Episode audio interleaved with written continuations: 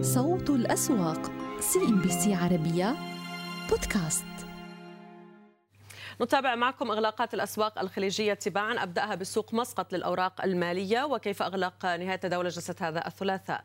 مسقط كان على مكاسب بنصف النقطة المئوية أنهى الجلسة عند ال 4121 نقطة، النشاط وأين استثمرت مسقط لدينا اليوم؟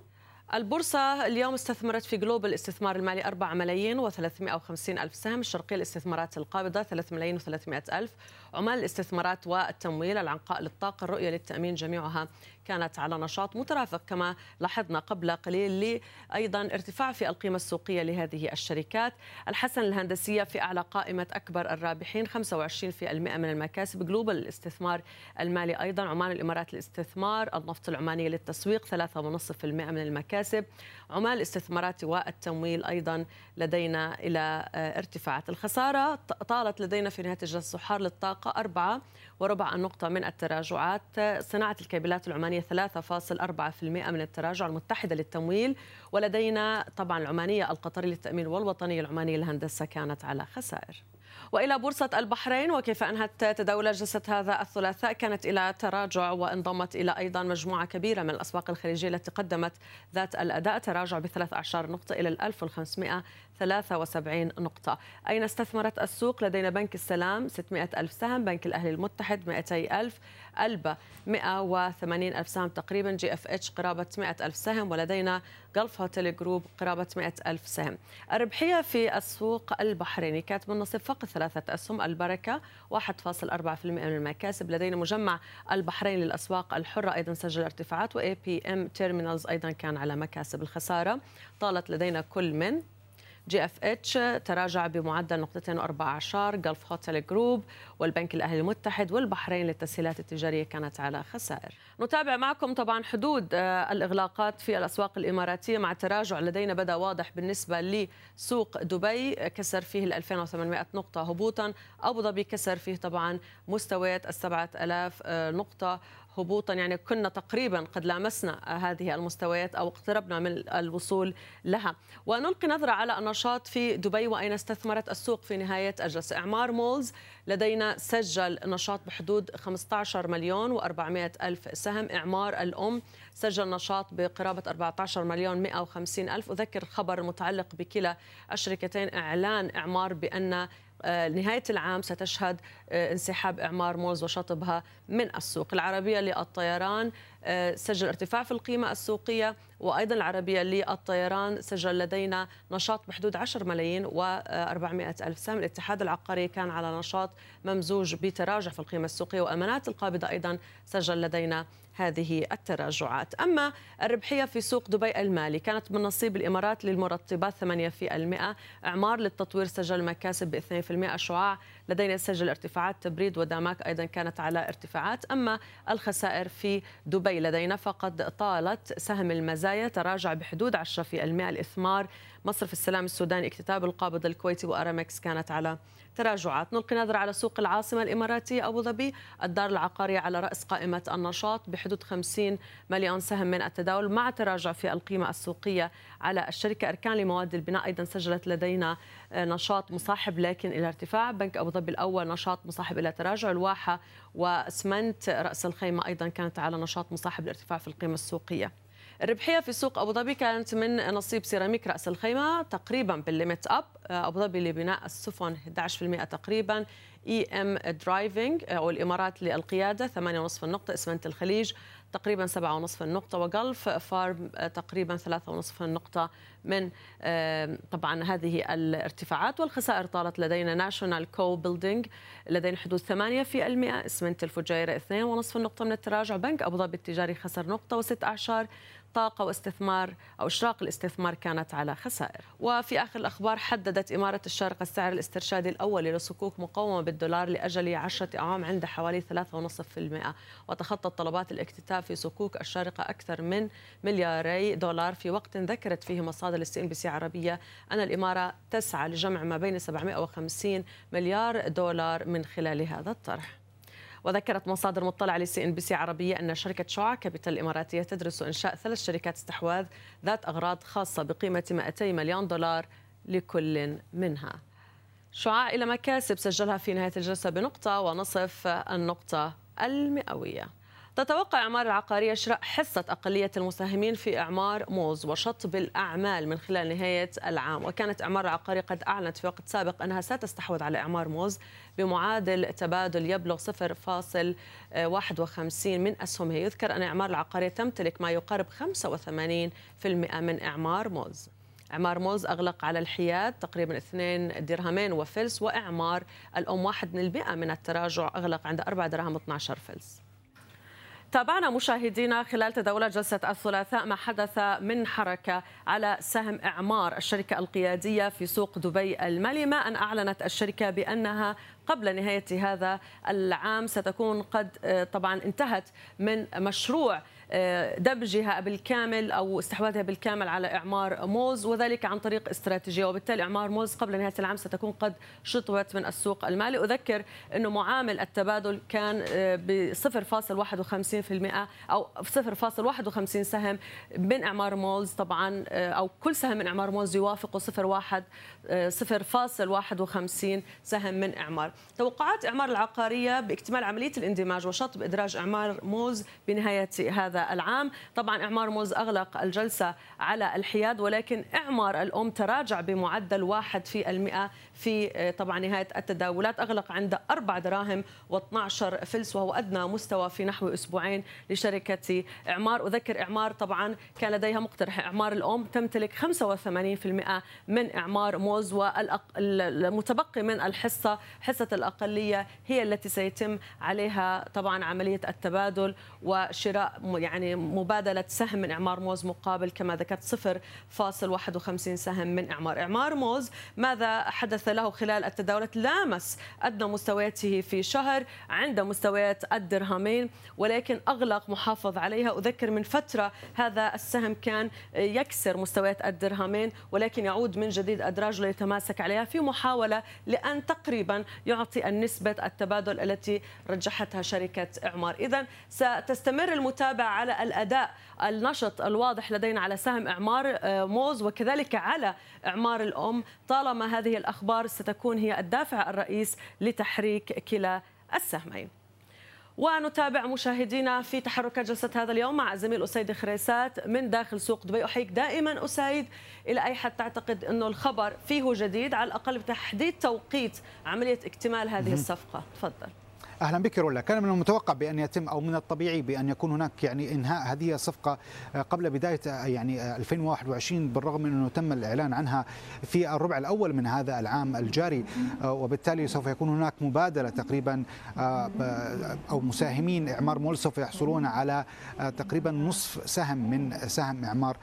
طبعا إلى أي مدى سوف يتفاعل معها المستثمرون؟ ولكن الآن كنا دائما ما نتحدث عن مدى تأثر هذه الأسهم بالذات بالذات بآخر الإحصائيات والتقارير وانتعاش القطاع العقاري إذا كنت تذكرين رولا خصوصا في الربع الثاني من هذا العام كان هناك تفاعل واضح ما بين آخر الإحصائيات ونمو المبيعات العقارية خصوصا في إمارة دبي والتي يعني دبي هي تستحوذ على حصة الأسد من المحفظة العقارية لإعمار.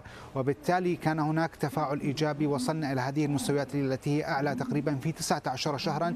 وكما أشرنا يعني هذه عمليات جني الأرباح أو عمليات التصحيح التي مر بها سوق دبي المالي الأسبوع الثاني على التوالي هي كانت متوقعة ولكن ليست بهذه الفترة أو بطول هذه الفترة أكثر من حوالي ثمان جلسات أو سبع جلسات متتالية طبعا من الانخفاضات. ربما كان هناك بعض الارتداد الارتدادات ولكن طفيفة. عادة أو طوال هذه الفترة كنا نتحدث عن مستويات 2800 نقطة. لم يستطع اليوم وهو لأول مرة منذ ال 31 من مايو الماضي يغلق مؤشر سوق دبي العام. دون مستويات ال 2800 نقطة وبالتالي نحن بصدد اختبار حقيقي لهذه المستويات. الآن حالة الترقب واضحة لنتائج الشركات للربع الثاني. هذا إضافة إلى ما يحصل في الاقتصاد العالمي وإن كان هناك انخفاض في معامل أو مؤشر معامل الارتباط ما بين أسعار النفط العالمية والأسواق الإماراتية ولكن بلا شك يؤثر بشكل غير مباشر. هذا إضافة هناك كانت بعض الأرقام فيما يتعلق بالاقتصاد الكلي. كنا نتحدث عن آخر تقرير المصرف المصرف الاماراتي المركزي بنمو توقعاته بنمو الاقتصاد الإماراتي ب 2.8% في عام 2021 وارتفاع نسبة هذه نسبة النمو إلى 3.8% خلال العام المقبل واستمرار التضخم في الإمارات أيضا في المنطقة السالبة طوال طوال آخر عامين وبالتالي مستمره أو مستمر في المنطقة السالبة إلى أي مدى من الممكن أن يساهم المصرف المركزي بإعادة ضخ السيولة مرة أخرى مع العديد من المبادرات وتمديد المبادرات أيضا التي بطبيعة الحال قد أطلقها منذ جائحة كورونا وذلك لدعم البنوك من جهة ودعم أيضا الشركات بمختلف أحجامها من جهة أخرى فيما ومدى تأثرها بجائحة كورونا. أما فيما يتعلق بسوق أبو ظبي بعد سبع جلسات متتالية نشهد اللون الأحمر أو تغلق في اللون الأحمر. بضغط واضح من الأسهم القيادية هذا إضافة إلى ألف, ألف ضبي ربما أول مرة هي تغلق على ارتفاع دون دون الواحد في المئة العالمية القابضة. هذا الزخم الواضح كان لابد من عملية التقاط أنفاس رولا في سوق أبو ظبي مع استمرار ضخ السيولة الواضح وتركزها في أسهم بعينها أو بذاتها. هذه إضافة إلى سهم اتصالات أيضا أغلق على انخفاض تقريبا ب 13 النقطة المئوية وشكل ضغطا على المؤشر العام لسوق أبو ظبي. إذا كما لاحظنا تراجع المؤشر في البورصة القطرية بمعدل 20 نقطة المئوية وأنها عند ال 10781 نقطة. بماذا انشغلت اليوم السوق؟ نتابع أيضا معكم النشاط. سهم السلام 12 مليون و700 ألف سهم. قامكو قرابة 10 بلايين سهم مع ميل إلى تراجع في القيمة السوقية. الاستثمار القابضة سجل لدينا مكاسب ولكن بنشاط 8 ملايين و800 ألف. زال التطوير العقاري والطبية أيضا كانت ضمن قائمة النشاط. الربحية كانت من نصيب العامل للتأمين 1.8% الطبية 1.5% الخليج للتأمين الخليج الدولي للخدمات والرعاية والخسارة. طالت لدينا في قطر كل من الفالح التعليمية نقطتين وست أعشار الملاحة 2% مجموعة المستثمرين القطريين قطر للتأمين وإزدان القابضة جميعها كانت على خسائر. قال مصدران مصرفيان ل CNBC عربية أن مجموعة أوريدو القطرية دخلت في اتصالات مباشرة أولية مع شركة تيلينيور النرويجية بشأن استحواذ المحتمل على أصولها في ميانمار. وتكبدت تيلينيور خسائر فادحة بفعل شطب أصول عملياتها في مايو الماضي في ميانمار البالغة قرابة 752 مليون دولار في ضوء اضطرابات أمنية عقبت سيطرة الجيش على الحكم في مطلع فبراير شباط الماضي. ورفض متحدث باسم الشركة النرويجية. التعليق على سؤال من CNBC عربية بشأن اتصالات مباشرة.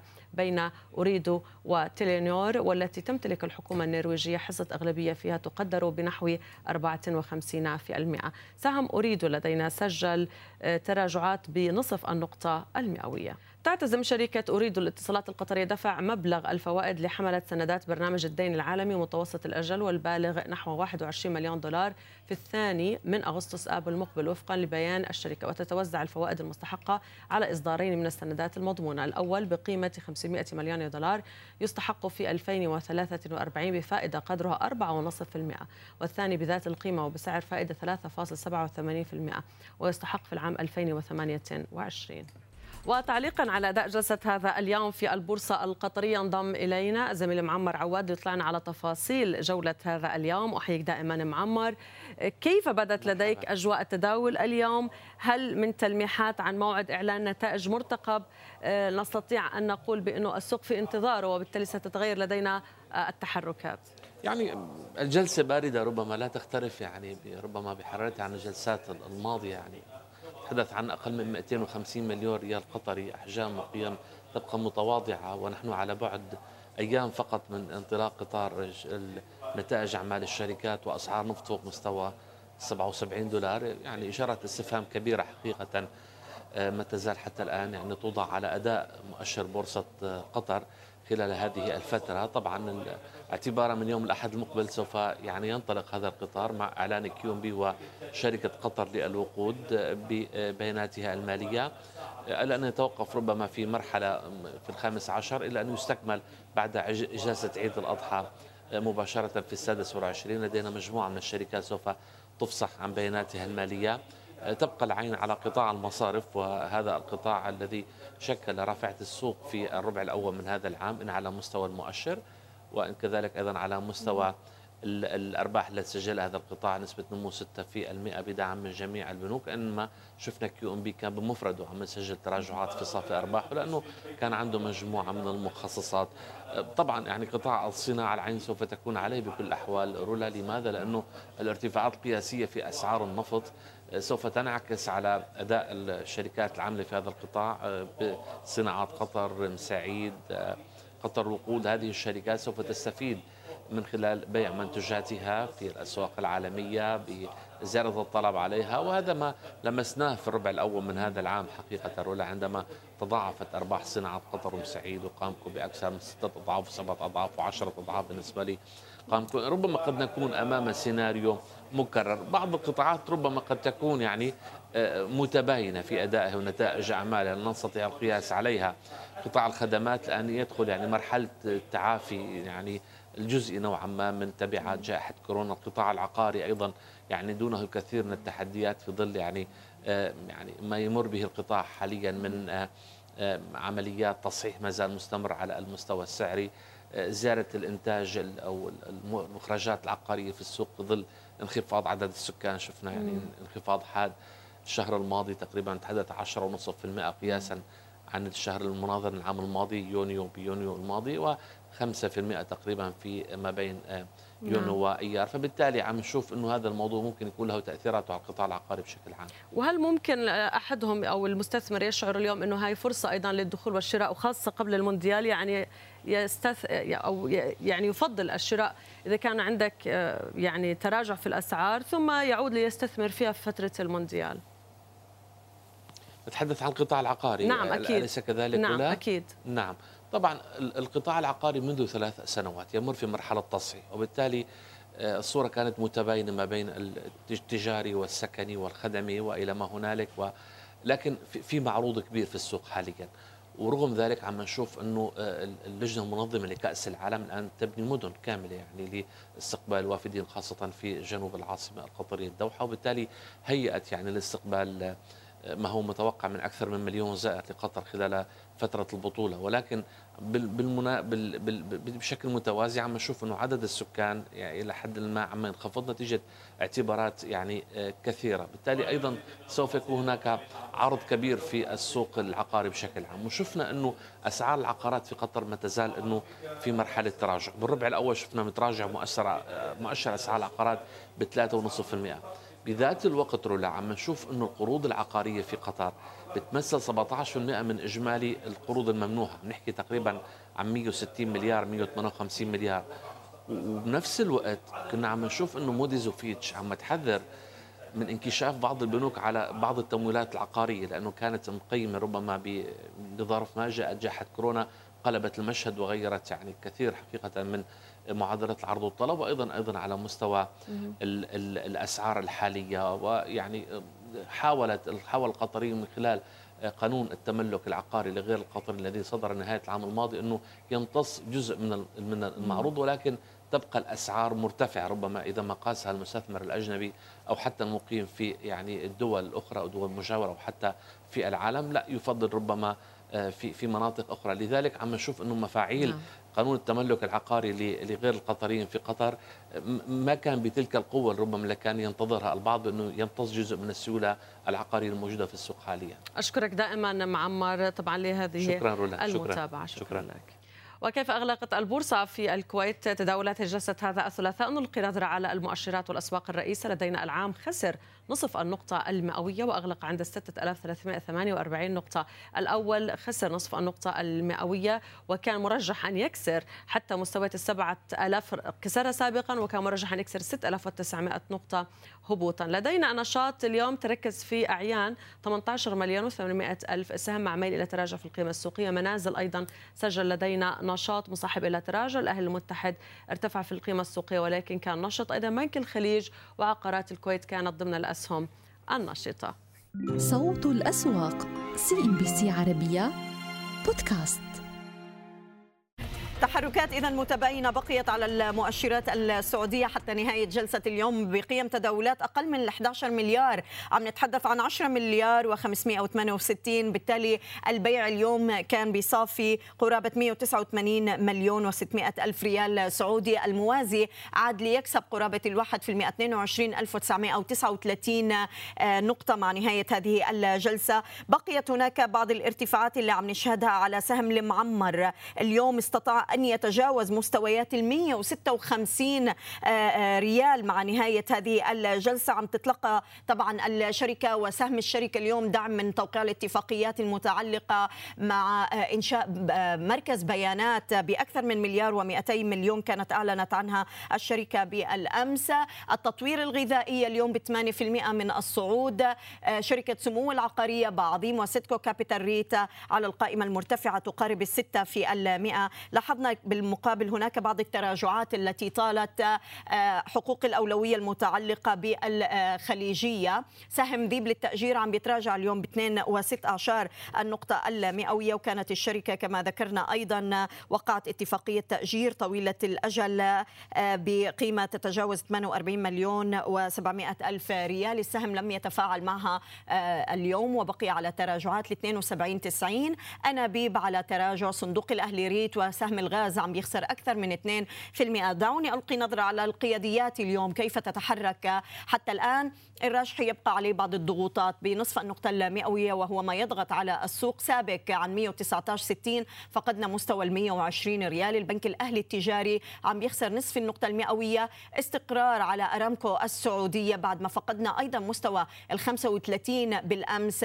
مع بعض التحركات اللي كنا عم نشهدها على خلفية اجتماعات أوبك واللي تم إلغائها آه، دون تحديد أي موعد. طبعا لاحق لهذه الاجتماعات لتحديد المواقف والسياسة الإنتاجية. جبل عمر عم يكسب 17 النقطة المئوية. لاحظنا اليوم تحركات أيضا ملفتة على سهم ملاذ للتأمين ضمن القطاع التأميني. اليوم عم يكسب الأكثر نشاطا ويتقدم لواجهة النشاط سهم ملاذ للتأمين 13 مليون. يبدو بأن الشركة أيضا عم تستفيد من توقيع الاتفاقيات التي كانت أبرمتها مع وزارة الإسكان فيما يخص التأمين على العيوب آه، في السكن. كهرباء السعودية كذلك على النشاط. وتبادل مراكز واضح من بداية هذا الأسبوع ومن مطلع أول شهر يوليو في نشاط الشركات. صندوق سوي كورب يقفز إلى الواجهة اليوم ليبقى دار الأركان على بعض التراجعات ونشاط يقترب ب 8 مليون و300 ألف سهم. عموما بدأت أيضا اليوم التداولات على صندوق الخبير ريت الجديدة وأنهى الصندوق عملية طرح إضافية بوقت سابق من هذا الشهر بهدف زيادة إجمالي قيمة أصوله من آه، آه، إلى 335 مليون و500 ألف ريال. يبلغ الطرح النقدي 15 مليون و700 ألف وحدة وهو ما يعادل 138 مليون و800 ألف ريال. تمت تغطية آه، هذا الاكتتاب بحدود 307% من إجمالي حجم الطرح. النقدي. ننتقل إلى الرياض. ينضم إلينا مازن السديري رئيس إدارة الأبحاث بشركة الراجحي المالية. أهلا بك معنا أستاذ مازن وشكرا على وجودك. يعني اختبار مستوى ال 11 ألف نقطة يمكن شهدناه على مدار جلستين بالنسبة للسوق. لكن دعني أسألك عن وضع السوق بالوقت الحالي اللي عم نشوف فيه كثير أحداث اليوم قد تكون مؤثرة ومنها آخر تطورات اجتماع أوبك اللي تم إلغائه وأيضا مستويات التضخم العالمية. إلى أي مدى بدأ السوق يحتسب كل هذه العوامل؟ شكرا استضافتكم أستاذة ميسه طبعا تأجيل اتفاق أوبك ممكن يؤدي لارتفاع الأسعار أكثر ولكن لو نظهر اساسيات السوق يتوضح أن حالة العرض والطلب تحسنت يعني مخزونات الاو سي دي بالنسبة للاستهلاك العالمي الحقيقة وصلت إلى أقل من 8% هذا رقم عادة لما ياتي هذه النسبة يكون مستوى الأسعار مريح في السبعينات. كما رأينا في عام 2018 ال ال في كانت أسوأ النسب في بداية الأزمة في شهر أبريل في حدود 10.4% فالنزول هذا الكبير مريح جدا يأكد تحسن العرض والطلب. الشيء الثاني أيضا أنه حتى الأسواق أصبحت من قبل أكثر ثلاثة أسابيع تجد أن الاستثمارات الرأسمالية للحقول النفطية على المدى القصير بالتحديد النفط الصخري في انخفاض أو حتى ان الشركات الصخري اللي ممكن تلبي كميات بترولية على المدى القصير إنها الحقيقة غير قادرة على تلب... يعني الإنفاق حقها الراسمالي سوينا دراسة في الراجحي وجدنا تكلفة ال average ال cost average ال cash آسف للبرميل انخفضت 23 دولار قبل الأزمة كانت في حدود 44 دولار. النزول هذا مو بتكلفة هو الحقيقة الإنفاق الراسمالي راح يعني بقى بس الانفاق التشغيلي الموجود على على البراميل. فالانفاق هذا لما يروح معناته إنه ما في CapEx قاعد يصير على البراميل. فعلى المدى القصير أيضا ما في تخوف إنه يكون في over supply كبير من خارج اوبك وانه أوبك آه، بتنظيمها خلال الفترة اللي فاتت استطاعت أنها تحافظ على حجم الأسعار. عموما هذا الحجم الأسعار ريح السوق السعودي لعدة أشياء، من ناحية macro economic التفاؤل أن حجم العجز راح ينزل وإحنا نزلنا ورقة عمل توقعنا أن حجم الأسعار هذا إذا أعطى 70 دولار 65 دولار متوسط السنة و9 مليون برميل إنتاج سعودي. هذا ممكن نزل العجز السعودي من 141 ل 62 مليار. نعم. ممكن إن ال market الآن يفكر أكثر إنه ال provisions على البنوك ممكن تنخفض. لذلك رأيت البنوك في آخر شهر في تحسن بالذات البنوك التقليدية الغير مرتبطة أصلا بالإقراض السكني. آه لاحظت أيضا ثلاثة إن الصناديق إن إن المشاريع الصناديق المشاريع الكبرى في السعودية تم إعادة تسعير لها في السوق السعودي. وقيام ال giga project هذا بالنسبة للبترول. نعم. جيتي ذكرت أنت جزئية ثانية التضخم بالتحديد ال super cycle اللي يصير مع ال commodities لو تلاحظين إنه في الآن أصلا قطاع البناء والتشييد في السعودية آه قاعد ينعكس الحقيقة الاستهلاك الكبير للاسمنتات القروض السكنية. واضح إنه في اليوم وزارة الإسكان طلعت إنه 100 ألف وحدة سكنية جديدة.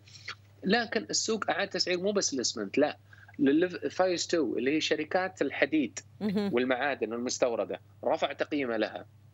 القناعة إن الشركات راح تستفيد من اللي قاعد يصير. البناء داخل المملكة ووضعية التضخم أيضا. نعم. شركة الورق شركة الذيب أنت تو ذكرتي. نعم. شركة الذيب لا شك إنه الآن في الآن تعطل عالمي في إنتاج السيارات وتأخير بسبب ال electrical chip. النقص ال semiconductors أشباه الموصلات. نعم. أشباه الموصلات. فانها بالتالي بالتالي عاملة lack. فبالتالي استفادت شركات تأجير. ومن ضمنها شركة آه، ذيب اللي شفنا رالي جدا جدا مريح في في الفترة الماضية. تمام. هذا يعطيك رسم سريع بين التغيرات اللي اعادت تقييم السوق في الستة أسابيع الأخيرة وأعطتها ابسايد طيب بس ذكرت يعني إنه في نشاط على الإنشاء على الإسمنتات على يعني اعاده تسعير بالنسبة لهذه القطاعات. اليوم شايفين تحركات على قطاع الصناعة بشكل عام. هل هو أيضا مرتبط كمان آه، مازن يعني بالتحركات اللي عم نشوفها بالتعديل للقواعد الاستيرادي اللي عم تتخذها المملكة؟ آه، يمكن السؤال الأبرز كيف الشركات الصناعية المدرجة بالسوق اليوم ممكن تستفيد آه، من هذا التعديل للقواعد؟ لا أجد ترابط كبير بينهم يعني بصراحة من رأيي كمحلل لا أجد ترابط كبير يعني. أكبر الشركات اللي كانت مرتبطة صناعيا اللي ارتفعت مرتبطة ترى بالبناء والتشييد. يعني شركة شاكر كان ارتفاعها آه، الزامل من أعلى الشركات الزامل الصناعية ارتفاع في الأسبوع الأخير أعلى شركة ارتفعت هي. بس هي مرتبطة في ال في ال مع تحسن الأسعار متوقع إنه المشاريع الكبرى في المدن الجديدة والصناديق إنها تكبر أكثر وأكثر. نعم. فبالتالي بالتالي إنها تنشطت هذه الأسهم المرتبطة بالبناء يعني شركات صناعية بس لا ارتباط بالصناعة والبناء. طيب شايفين والبنية التحتية. تمام. نعم. شايفين تبادل مراكز واضح اليوم عم بيقفز سهم ملاذ للتأمين يعني بأكثر من 4.8 النقطه المئوية. أستاذ مازن اليوم حركة التأمين وتحديدا سهم ملاذ يمكن الشركة الوحيدة اللي وقعت اتفاقية الآن مع آه، وزارة الإسكان فيما يتعلق بعملية التأمين على العيوب. كيف شايفين توقعات السهم للفترة المقبلة بعد هذه الاتفاقية؟ صراحة قطاع التأمين خضع لأشياء كثير مراجعة خلال السنة الأخيرة سواء تأمين السيارات سواء العمل مع القطاع في التأمين الطبي وأيضا خضع لتشريعات جديدة وأيضا قطاع البناء والسكن. ولكن لا شك إنه يفيد شركة ملاذ ولكن إحنا ما عندنا الصورة عشان نعرف أيضا ملاذ راح تكون حلقة وصل مع شركات تأمين أخرى. فكيف تستفيد ملاذ وبقية الشركات تستفيد؟ طبعا هو صناعة ماركت جديد ينفتح لقطاع التأمين لكن أثره غير واضح تسعيره لنا شركة كي أكون دقيق مع المشاهدين. نعم. طيب. هو إيجابي بالمجمل بس لأي درجة وأي درجة تسعير هو غير واضح لي. الملفت أيضا سهم المعمر يمكن عم نراقبه. وصلنا فترة أستاذ مازن اليوم تخطى مستويات ال 150 ريال وأعتقد الراجحي بدأت بعملية تغطية السهم. ما هي نظرتكم بالنسبة لشركة المعمر والاتفاقيات اللي عم تتوقع الآن فيما يخص يعني مراكز البيانات؟ سؤال جدا. مراكز البيانات الآن segment كبيرة في المملكة. حجم أكشن الميجا وات للفرد في المملكة من الأقل في العالم. يعني متوسط الدول الآسيوية زي سنغافور كوريا يوصل إلى أربعة تايوان آه، آه، سنغافور هونغ كونغ بين ال 44 وال 80 giga megawatt بينما في السعودية 1.7 منخفض أقل من دول الخليج أيضا في السعودية. فبالتالي إنه في potential للسوق هذا مستقبلا إنه يكبر أكثر وأكثر. طبعا الشركة قامت بالاتفاق اللي وقعته مع الفرنسي capital والتي سيكون من عملائه. كما تكلمت الشركة كثير من القطاعات من ضمنها قطاعات حكومية وبدأت ب 1.2 بليون وممكن يوصل 3 مليار. طبعا علاقة المعمر فيه كمطور واللي راح يفيد المعمر إنها تستفيد 10% من الحجم الداخل، علاقتها فيه أيضا كمشغل يستفيد إنها بحدود 7% من من المبالغ اللي تدفع سنويا الأجارات على هذه الداتا. هذه كلها بيساعد تدفقات مالية حرة يرفعها لدى الشركة. وأيضا النمو مستقبلا بحيث من 1.2 ل 3.5 بليون الحجم.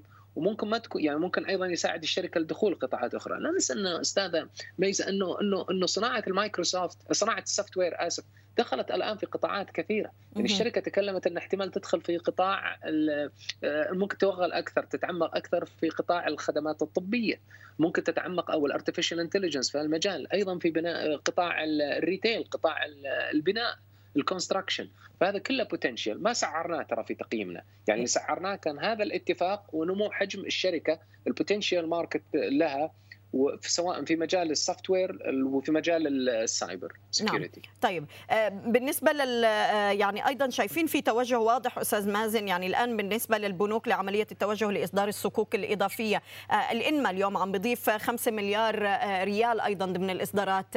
ما هي توقعاتكم للقطاع البنكي؟ وهل هذا سيكون نهج لأغلب البنوك للفترة المقبلة؟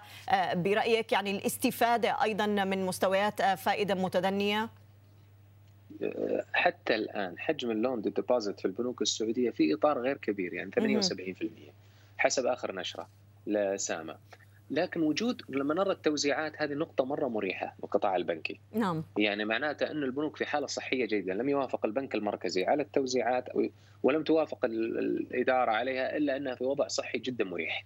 فهذول مؤشرين جدا جيدات. استخدام وسائل التمويل سواء البونز سواء في البعض مثل ما استخدم الجزيرة وهذا ليس شيء اضطراري بس هو مجرد يعني آه، هو شيء تشريعي يعني قانوني في رأس المال إصدار سندات في تير 1 تير 2 إصدار صكوك آسف. أو آه، أي بنك يصدر صكوك من ناحية لتمويل العمل هي هي خطوات استراتيجية ياخذها هي خطوات تكتيكية أو استراتيجية ياخذها البنك لكن يسير القطاع البنكي الآن بشكل حقيقه نراه مريح وعودة الإقراض لقطاع الشركات كان جدا علامه جيده رايناها في آخر شهر، يعني آخر شهر كان نسبة الإقراض للشركات غير المورجج في القطاع الخاص حدود فوق ال 55% وكان رقم جدا ممتاز. نعم. نشكرك مازن السديري رئيس قسم الأبحاث بشركة الراجحي كابيتال على كل هذه التفاصيل كنت معنا من الرياض. يا هلا يا إلى ذلك طبعا قال وزير النقل والخدمات اللوجستية السعودي صالح الجاسر ردا على أسئلة ل CNBC عربية. إن حجم الاستثمارات بقطاع النقل سيصل إلى 500 مليار ريال وذلك ضمن الاستراتيجية الجديدة. موضحا بأن المملكة تعمل حاليا على تطوير البنية التحتية واستكمال مشاريع النقل ولفت إلى أنها تستهدف الوصول إلى المرتبة العاشرة عالميا في النقل والخدمات اللوجستية. ما في شك أنه الوصول للمركز العاشر آه، في العالم أو ضمن عشرة آه، مواقع في العالم في مؤشر الأداء اللوجستي هو مستهدف كبير ضخم جدا. ولتحقيق هذا المستهدف هناك عديد من البرامج سواء في كل نمط من أنماط النقل هناك مشاريع كبرى وأيضا هناك عملية الترابط بين هذه الأنماط المختلفة وهناك أيضا المنصات اللوجستية والمناطق الحرة وما تستكمله من منظومة النقل مع هذه المناطق لخلق خدمات متكاملة بكفاءة عالية وتحقيق هذا التقدم المنشود. الاستثمارات اللي تضمنتها هذه الاستراتيجية هي استثمارات ضخمة تتجاوز ال 500 بليون آه، ريال في مختلف آه، أنماط النقل المختلفة. لتحقيق هذه الاستثمارات لابد من تعاضد ما بين القطاع الحكومي والقطاع الخاص سواء القطاع الخاص المحلي أو القطاع الخاص الدولي آه، في منظومة النقل. لدينا قصص نجاحات في هذا الجانب مثلا مطار المدينة المنورة أنشئ من القطاع الخاص. وبتمويل كامل من القطاع الخاص المحلي والدولي وهي قصة نجاح. أيضا لدينا عدد من الشركات الموجودة في قطاع النقل والخدمات اللوجستية هي موجودة في سوق الأسهم السعودي. فنرغب في التوسع في هذا المجال لتعدد آه، مصادر التمويل التي تمكن من تنفيذ هذه الاستراتيجية. أهلا بكم من جديد. اللون الأحمر يطغى اليوم على المؤشرات المصرية مع تراجع القياديات بأكثر من 193 نقطة. فقدنا مستوى ال 10200 نقطة اليوم بالنسبة للثيرتي مع هذه الضغوط البيعية رغم التماسك اللي عم نشهده على البنك التجاري الدولي في النطاق الأخضر وحافظ فيها على مستويات 53 جنيه 50 قرش. لكن بقي المؤشر اليوم متراجع. 70 كذلك واجه ضغوطات وتراجعنا بأكثر من 2 في المئة عند 2292 نقطة وال100 كذلك خسر 2.5 النقطة المئوية. المبيعات من قبل الأفراد اليوم كانت ضاغطة بشكل واضح وعادت أغلب القطاعات والقياديات اليوم لتتمثل باللون الأحمر. باستثناء كما ذكرنا البنك التجاري الدولي المصرية للاتصالات اليوم ضاغطة. إعمار مصر تراجع ب 2 في المئة 2.33 قرش. عامر جروب فقد بالسفنتي أكثر من 5 و17 النقطة المئوية والنساجون الشرقي الشرقيون كذلك على آه، ثلاثة في المئة من التراجعات. طلعت مصطفى كان من الأسهم القيادية الضاغطة كذلك بالقطاع العقاري آه، ليفقد اليوم أيضا آه، قرابة ال 14 قرش. عم نغلق عند 6.82 قرش مع نهاية الجلسة. وصدق 2% 16 90 فقدنا مستوى ال 17 الشرقية للدخان 18 النقطة المئوية على الرغم من إعلان الشركة عن مبيعات قياسية وتاريخية. السهم للجلسة الثانية على التوالي عم بيواجه تراجع عند 11 64 هرمز 2% من الخسائر عند 13 20 لتبقى الأسهم طبعا المدرجة بال 70 كذلك عم بتواجه ضغوط جماعية كما تلاحظون. أبو قير للأسمدة والصناعات ب 3% أجواء للصناعات الغذائية واللي كان تصدر قائمة الأكثر ارتفاعا بالفترة الماضية لفترة النصف الأول اليوم عم بتراجع كذلك لمستوى 21 55 الإسكندرية لتداول الحاويات والبضائع على تراجع العربية لإدارة الأصول بثمان أعشار من الخسائر. ربما يعزى هذا السبب للتراجعات اللي عم نشهدها اليوم للقرارات التي اتخذتها مصر برفض بشكل قاطع الأخطاء الاختار الذي تسلمته من أثيوبيا حول بدء الملء الثاني لخزان سد النهضة والذي وف... آه، كانت وصفته القاهرة بأنه خرق صريح وخطير لاتفاق إعلان المبادئ. وزير الموارد المائية والري المصري محمد عبد العاطي كان حذر من أن اتخاذ تلك الخطوة سيؤدي لخلق وضع خطير يهدد الأمن والسلم على الصعيدين الإقليمي والدولي. إثيوبيا بالمقابل قالت إن السد أساسي لتنميتها الاقتصادية وتزويد شعبها بالكهرباء. أضافت شركة أوراسكوم construction المصرية عقودا جديدة بقيمة مليار و100 مليون دولار إلى قيمة المشروعات تحت التنفيذ بالربع الثاني من عام 2021 تمثل هذه العقود الجديدة زيادة بنسبة 52% مقارنة بالربع الثاني من عام 2020 وبذلك يصل إجمالي قيمة العقود الجديدة بالنصف الأول من عام 2021 إلى مليار و800 مليون دولار.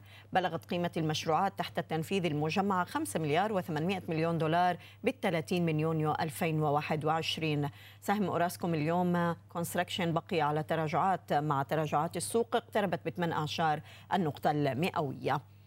ننتقل إلى القاهرة. أستاذ إيهاب سعيد رئيس قسم البحوث بشركة أصول لتداول الأوراق المالية ينضم إلينا. أستاذ إيهاب أهلا بك معنا. يعني عم نشوف اللون الأحمر عم بيطغى لتداولات اليوم وتراجعنا عن مستوى العشر تلاف ومئتي نقطة اليوم. هذه الأزمة الجديدة التي تضاف لسد النهضة إلى أي مدى كانت عامل أساسي اليوم بالعمليات البيعية اللي كنا شاهدناها من قبل الأفراد؟ بسم الله الرحمن الرحيم. آه، لا شك طبعا إن الأمر كان يعني بدأ يعني تتضح ملامح إن هيحصل كده في السوق من التصرفات الأحادية من أثيوبيا وإصرارها على تصعيد الأمر بشكل خطير آه، في مسألة الملء الثاني دون التفاوض أو دون الدخول في آه، أو الانسحاب زي ما حضرتك أشرتي في البداية من المفاوضات آه، والتصرف بشكل أحادي دون الرجوع إلى مصر أو السودان. فبالتالي آه، هي بتصر على التصعيد فطبعا لازم ده هيؤدي إلى حدوث مخاوف في السوق على اعتبار أن البورصة بتتعامل مع التوقعات زي ما إحنا عارفين. فالتوقعات بالتأكيد غير طيبة وغير جيدة فيعني لأن الرئيس أكد أكتر من مرة في إن مصر يعني لن تقبل إن يتم المساس بحصصها المائية بأي شكل من الأشكال وإنها مش ضد عملية آه، آه، توليد الطاقة في أثيوبيا ولكن دون الإضرار بالآخرين أو دون الإضرار بمصر وحصتها المائية. فطبعا المسألة قضية أمن قومي زي ما حضرتك عارفة آه، طبيعي جدا إن البورصة تتفاعل مع الأمر بالتراجعات الحادة اللي إحنا شفناها. وإن كان يعني خلينا نكون يعني برضو آه، منصفين شوية التراجعات مش كبيرة قوي. آه، صحيح في ضغط بيعي في أسهم السبعين لكن أمر جلل زي ده قد يكون ليه آثار سلبية أكبر. فيعني نأمل إن الأمر ما يتطورش لأن لا البورصة ولا الاقتصاد في الوقت الحالي يعني في حل إن هو يدخل كمان في أزمة آه، من هذا النوع آه، بعد أزمة الكورونا وإحنا لسه بنقول يعني آه، زي ما بيقولوا كده يا هادي بإننا بنخرج من أزمة الكورونا بأقل خسائر ممكنة. فطبعا يعني ال- ال- السوق زي ما حضرتك أشرتي كسر أو نزل تحت ال 10200 تاني في EGX 30 وقرب من ال 10100 ال 10100 زي ما قلنا قبل كده إن هي مستوى دعم لكن طبعا مع كسره الأعلى والأسفل أكتر من مرة أصبح يعني ملوش قيمة كبيرة قوي. الدعم الأهم هو ال 9800 اللي هو القاع اللي طلعنا منه آه، أو اللي بدأنا منه الارتداد وقربنا من ال 10300 تاني. نعم.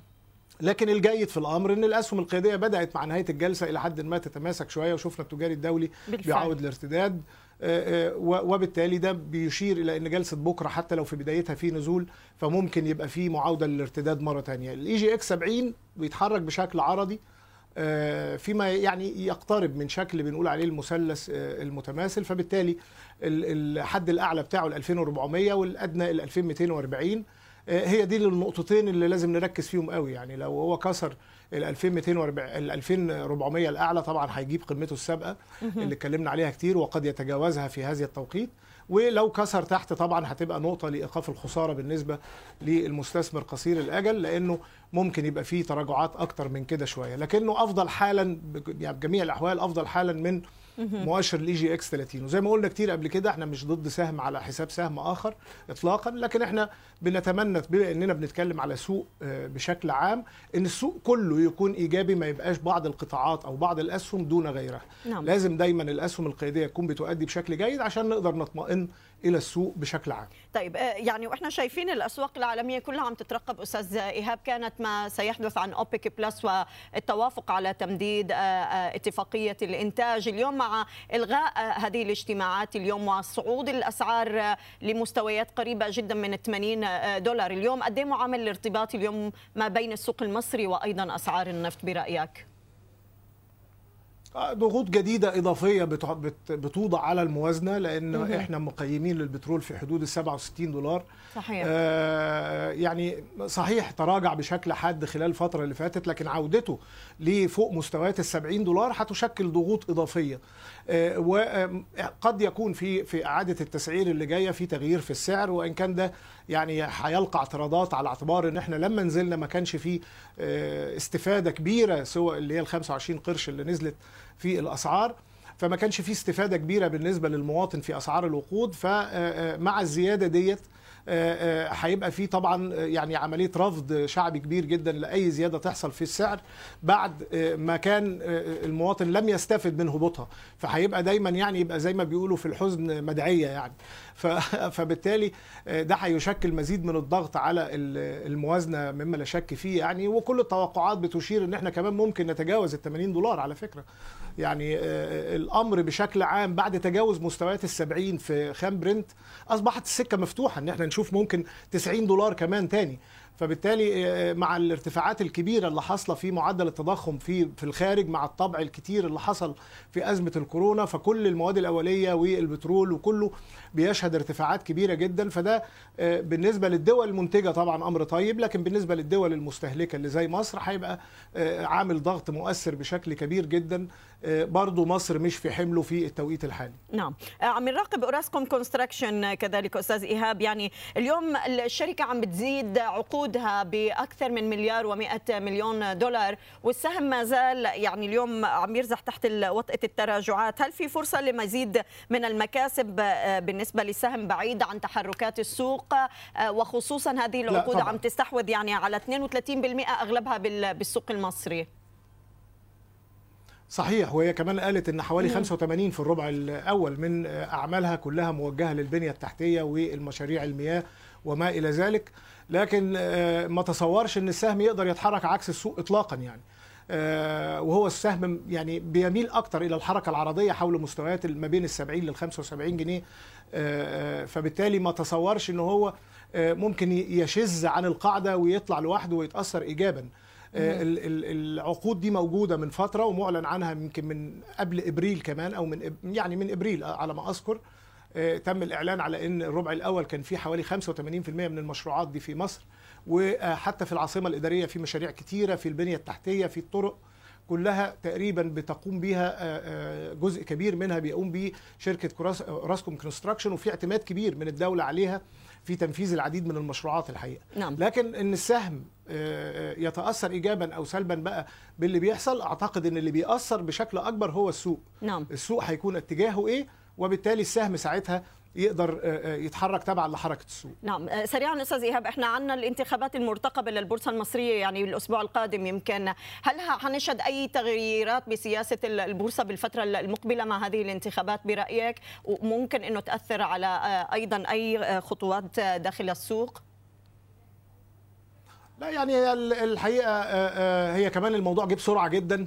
ويعني الانتخابات نقدر نقول كده الموضوع اتسرق يعني في أسبوعين بسرعة جدا وتم تأجيله وبعدين تم تبديره واتبدر بدل يوم السبت بقى يوم الاربع اللي جاي. فلكن فكرة إن هو يبقى في تغيير كامل في السوق إحنا قلنا كتير قوي قبل كده إن مش مجلس إدارة البورصة اللي بيطلع السوق وبينزله. مجلس إدارة البورصة بيكون ليه رقابة على التداولات نفسها أو بيضيف آليات جديدة زي ما المجلس السابق عمل في العديد من الآليات وطبعا شارك في موضوع الضريبة وكان ليه يعني دور كبير الحقيقة في أن الضريبة بتاعة الدمغة تتراجع إلى نص في الألف وتلغى على تعاملات السيم دي وتنزل للخمسة في المية في ضريبة التوزيعات وتلغى ضريبة الأرباح الرأسمالية على الأجانب نظرا للكارثة اللي كانت بتؤدي إليها من هروب الأجانب أو خروجهم تماما. فكلها كانت إجراءات طيبة الحقيقة. نعم. لكن في النهاية زي ما قلت لحضرتك الأمر كله بيتعلق بالتعامل داخل السوق نفسه والآليات اللي تم تنظيمها زي الخانة الثالثه زي زمن التداول زي مؤشرات الجديدة اللي أضيفت قواعد التداول بشكل عام. نعم. هي دي اللي بيبقى بيملكوا إدارة البورصة مش أكتر من كده. عشان ما نحملش الناس أكتر من قدرتهم سواء كنا في موجودين في المجلس القادم أو كنا مش موجودين. نعم نشكرك سيد إيهاب سعيد مدير قسم البحوث بشركة أصول للتداول الأوراق المالية كنت معنا من القاهرة. شكرا لك. أيضا في مصر والتي شهدت عدد من صفقات الاستحواذ على الشركات المدرجة بالبورصة المصرية هذا إضافة إلى عدد من البنوك والشركات الغير مدرجة فكيف كان مشهد الاستحواذ بفترة النصف الأول من 2021 نتابع التفاصيل.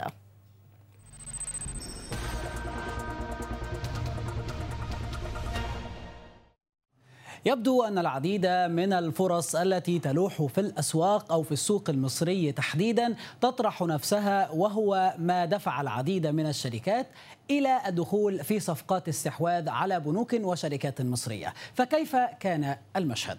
البداية من عدد الصفقات التي تمت في النصف الأول من هذا العام. إذا تحدثنا عن عدد الصفقات فإنه بلغ 131 صفقة استحواذ وهو ما مثل أكثر من 32% من إجمالي صفقات الاستحواذ في النصف الأول بالنسبة للدول العربية وهو الرقم الأكبر بالنسبة للدول العربية. إجمالي الأرقام الارقام أو المبالغ التي بلغت في صفقات الاستحواذ أكثر من أو ما يقترب من 32 مليار دولار.